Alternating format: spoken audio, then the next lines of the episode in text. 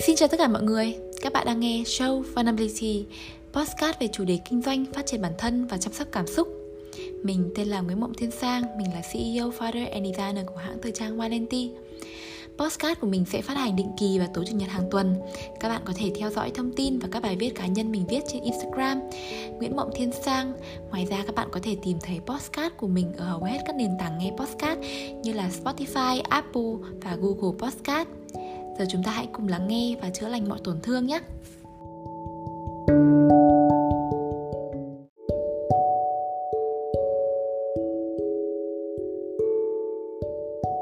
Chào mừng các bạn quay trở lại với podcast show Vulnerability của mình. Tập ngày hôm nay sẽ là phần 2 của chuỗi chủ đề về nhân sự. Phần này mình sẽ liệt kê những sai lầm về tâm lý của nhân sự thường mắc phải. Đây là những bài học mình tự đúc rút ra từ những lỗi sai của chính mình và của những người xung quanh mà mình quan sát được. Vậy nên giờ chúng ta hãy cùng bắt đầu với 7 sai lầm trong quản lý nhân sự nhé. Sai lầm phổ biến đầu tiên trong quản lý nhân sự đó là priority, tức là sự tư vị. Việc này thường rất dễ xảy ra và khá là khó tránh khỏi. Vì trong một đám đông sẽ có người này người kia. Người này mờ nhạt hơn hoặc người kia nổi bật hơn. Có người làm tốt hơn những người còn lại và việc đó này sinh ra vấn đề rất là khó tránh khỏi. Đó là người lãnh đạo sẽ đối xử đặc biệt với một nhân viên nào đó trong tập thể. Có thể là thiên vị hơn hoặc là ghét bỏ hơn. Cái prefer ở mỗi người là chắc chắn có. Nhưng thật sự việc này không tốt một chút nào. Mình thử lấy ví dụ nhé. Trong một tập thể, nếu một bạn nhân viên nào đó làm việc tốt, được sếp cưng chiều hơn, sếp ưu tiên những điều có lợi cho bạn ấy, thì bạn nghĩ những nhân viên còn lại sẽ cảm thấy như thế nào? Những người còn lại, họ sẽ cảm thấy bất công, sẽ khó chịu. Và điều tố kỵ nhất trong một tập thể đó là sự bất công. Họ sẽ có xu hướng cô lập, bạn được ưu tiên đó ra, vì con người chắc chắn sẽ có tính ghen tị. Và thường thì bạn được ưu tiên này sẽ khó mà làm việc được với ai, ngoài làm việc trực tiếp với sếp của mình. Tức là khi mà đối xử đặc biệt với một người thì người đó sẽ tự tin hơn, sẽ cống hiến hơn và làm việc tốt hơn nhưng điều này cũng đồng nghĩa với việc là chính những người lãnh đạo đang tự chia bè, kết phái trong team của mình. Trước đây và thậm chí tận bây giờ, mình vẫn còn lặp lại cái sai lầm này. Tức là chính mình khiến cho các bộ phận chia rẽ làm việc rời rạc. Bộ phận này nói xấu bộ phận kia. Bộ phận này không thông cảm cho những khó khăn của bộ phận kia. Không cần biết cách làm việc của bộ phận kia như thế nào. Mà chỉ chê trách đổ tội.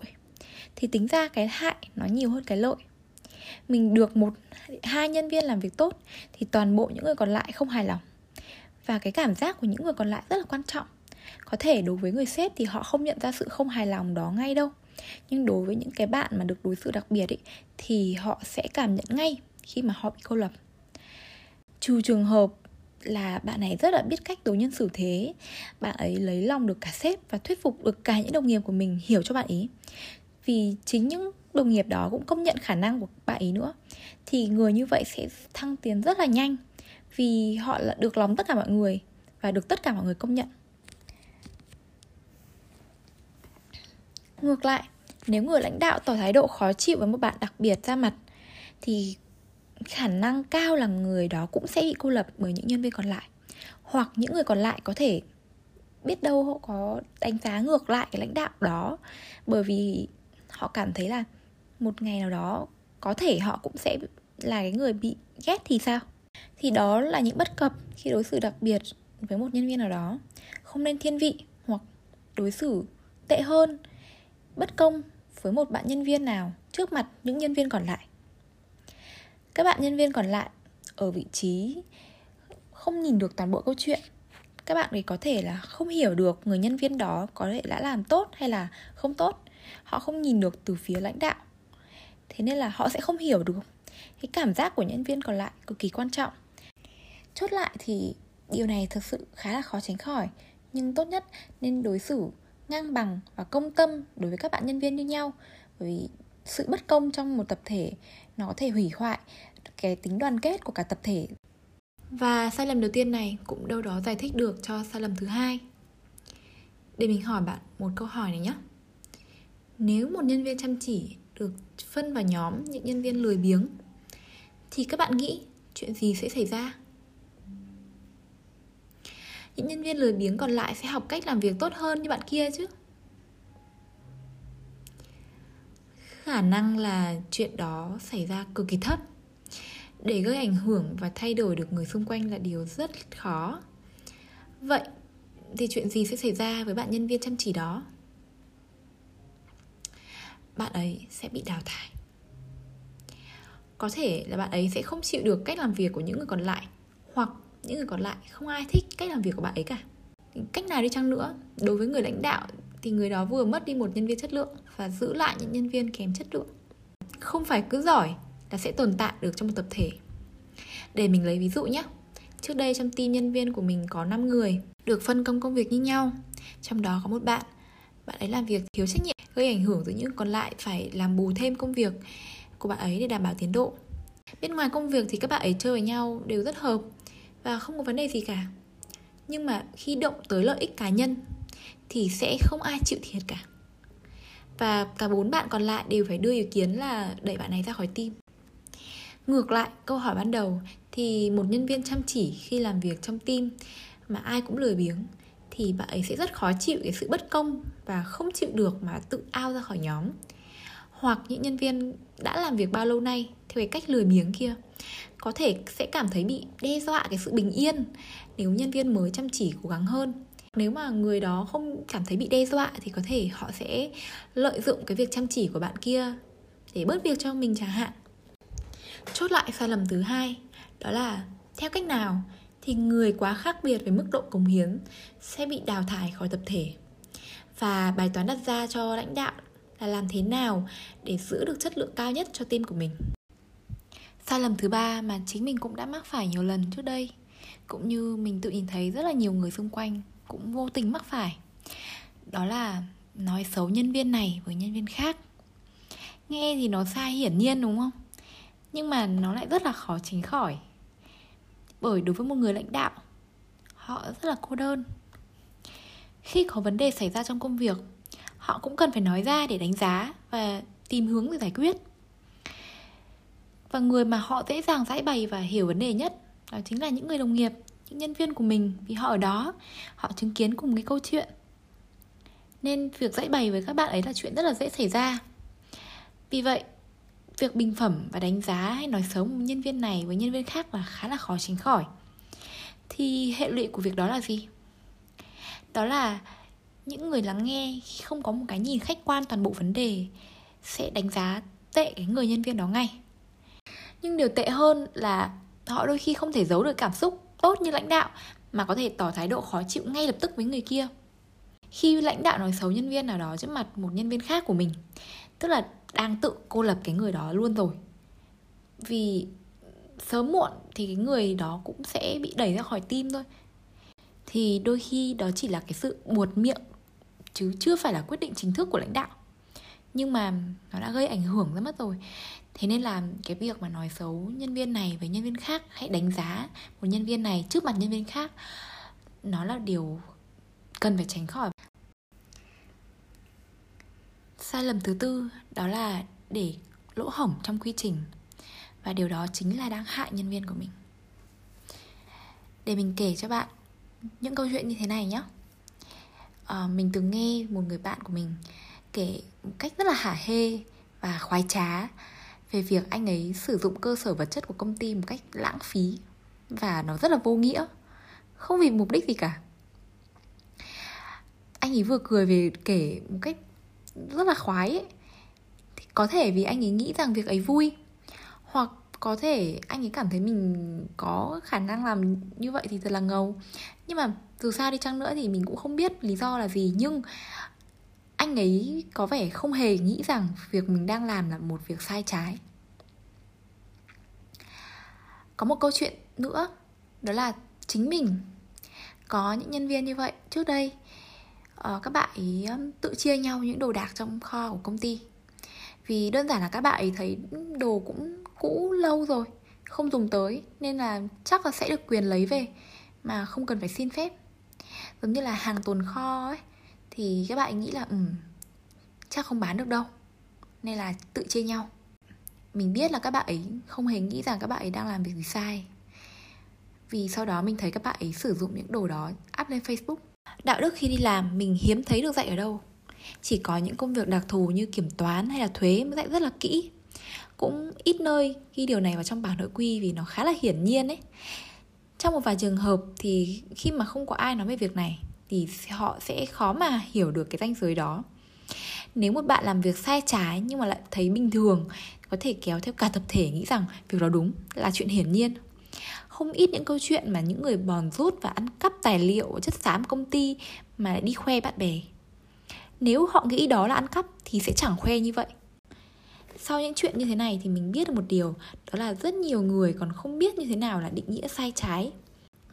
Đối với người lãnh đạo mà nói, thì việc trong quy trình có lỗ hổng để cho nhân viên có thể bòn rút, mình không nói là sẽ bòn rút mà có thể thôi nhé có khả năng, thì đó đã là lỗi của lãnh đạo rồi họ đang làm hại nhân viên của mình, đang mở cơ hội cho nhân viên của mình làm điều sai trái.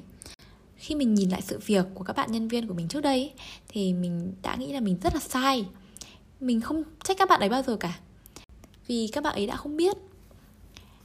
Mình tự nhận bản thân là lãnh đạo, nhưng chưa thắt chặt, mình chưa dạy cho các bạn ấy những điều đó là không đúng.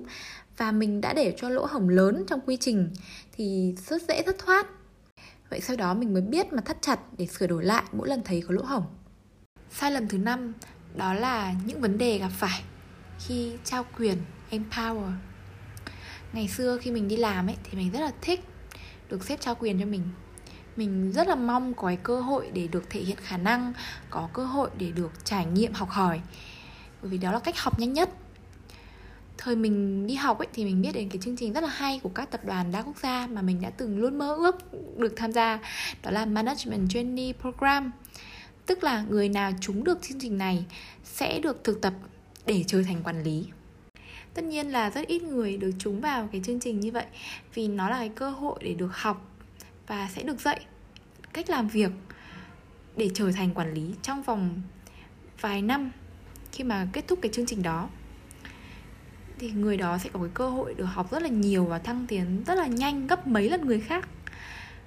Thế nên là sau này khi mà mình có nhân viên ấy, thì mình rất là cố gắng trao quyền cho các bạn nhân viên hết mức có thể để các bạn ấy có cơ hội được học thật nhiều và thật nhanh.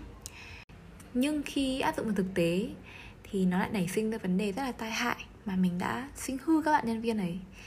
Mình đã không có cách nào mà có thể đưa được bạn ấy lại trở về từ đầu để có thể học lại được cả việc trao quyền rất là tốt. Nhưng khi người lãnh đạo không vạch ra cái giới hạn rõ ràng ngay từ đầu, thì sẽ rất dễ dẫn đến lộng quyền. Và cái sai lầm thứ hai mình nhận ra, đó là khi mình trao quyền thì mình cần phải có cái lộ trình phù hợp. Để giải thích rõ hơn, đó là tâm lý của bạn nhân viên khi được trao quyền là bạn ấy sẽ chủ động hơn trong mọi việc, bạn ấy sẽ được quyền tự quyết định khi mà vấn đề xảy ra trong phạm vi của mình nhưng nếu không rõ ràng ngay từ đầu về giới hạn phạm vi của bạn ấy thì sẽ rất nguy hiểm. Vì khi mà bạn ấy mơ hồ về cái quyền hạn của mình nó tới mức nào thì nó rất là dễ trở thành lộng quyền. Bởi vì lúc đó có thể đã trở thành thói quen và sẽ rất khó để chỉnh lại. Nếu có thể, nên vạch rõ phạm vi theo từng mức độ của vấn đề thì càng tốt. Tất nhiên, việc nêu rõ ngay từ đầu khi mà chưa có kinh nghiệm khi mà mình chưa rõ các vấn đề sẽ xảy ra với mình là gì, thì sẽ rất khó để mà vạch ra được. Nhưng hãy cố gắng vạch rõ ra càng rõ càng tốt để tránh việc empower trở thành con da hai lưỡi đối với người lãnh đạo.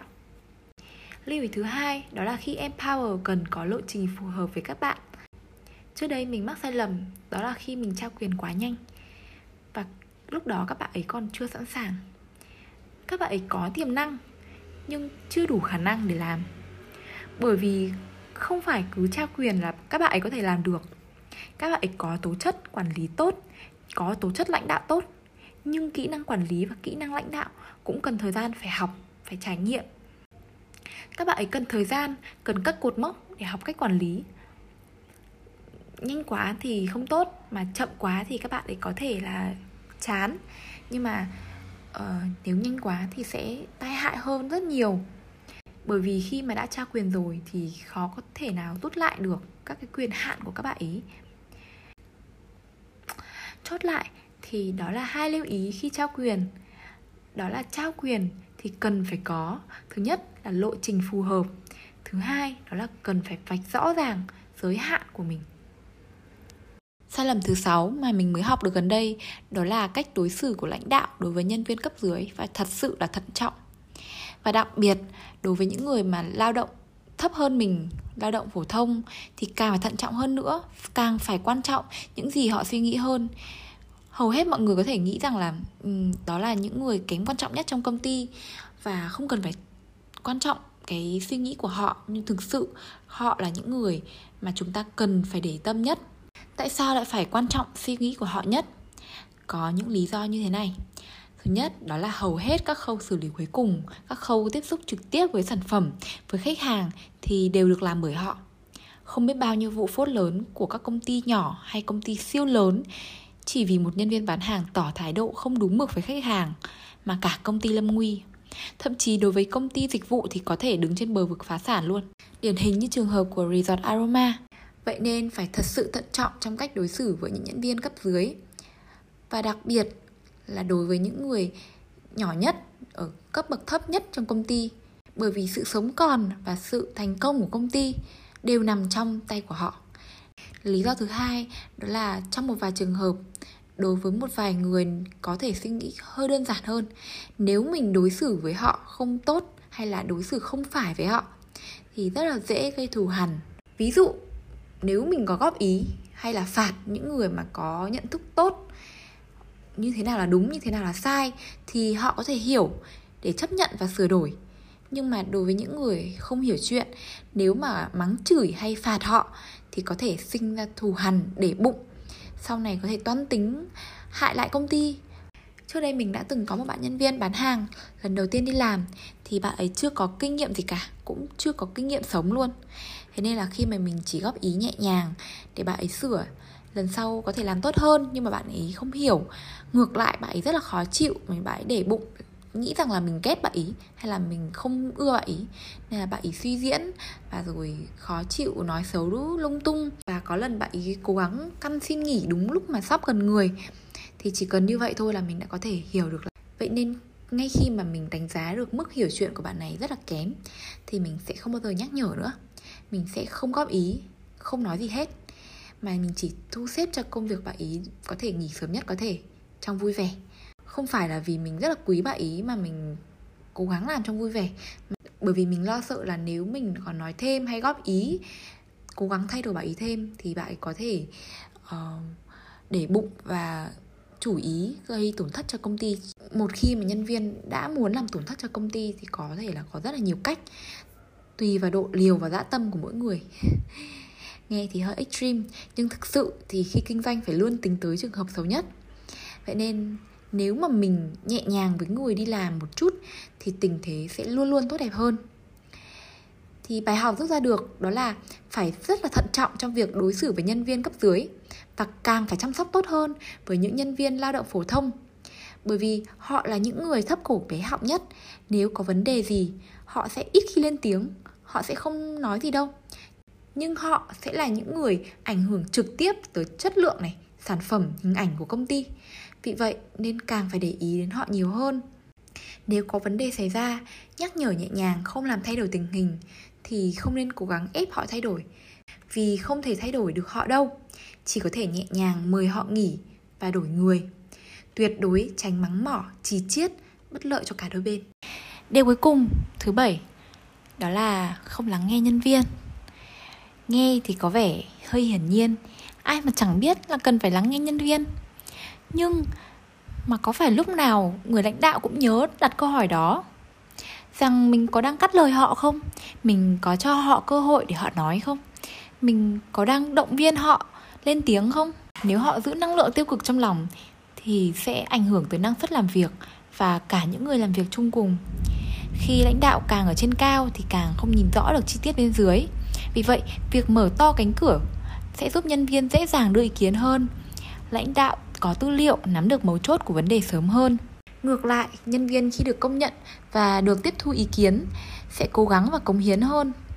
Vì vậy, điều này mình nghĩ không phải là một vấn đề mới, nhưng là một vấn đề xuyên suốt cần phải nhớ để làm thường xuyên. Và đó là 7 sai lầm nên tránh trong quản lý nhân sự nếu các bạn quan tâm tới những chủ đề tương tự thì có thể tham khảo lớp học do mình trực tiếp dạy về marketing và xây dựng business plan dành cho người ở giai đoạn bắt đầu kinh doanh bán lẻ. Chi tiết của khóa học mình sẽ để dưới phần show note nhé. Cảm ơn các bạn đã lắng nghe. Hẹn gặp lại các bạn vào chủ nhật tuần tới.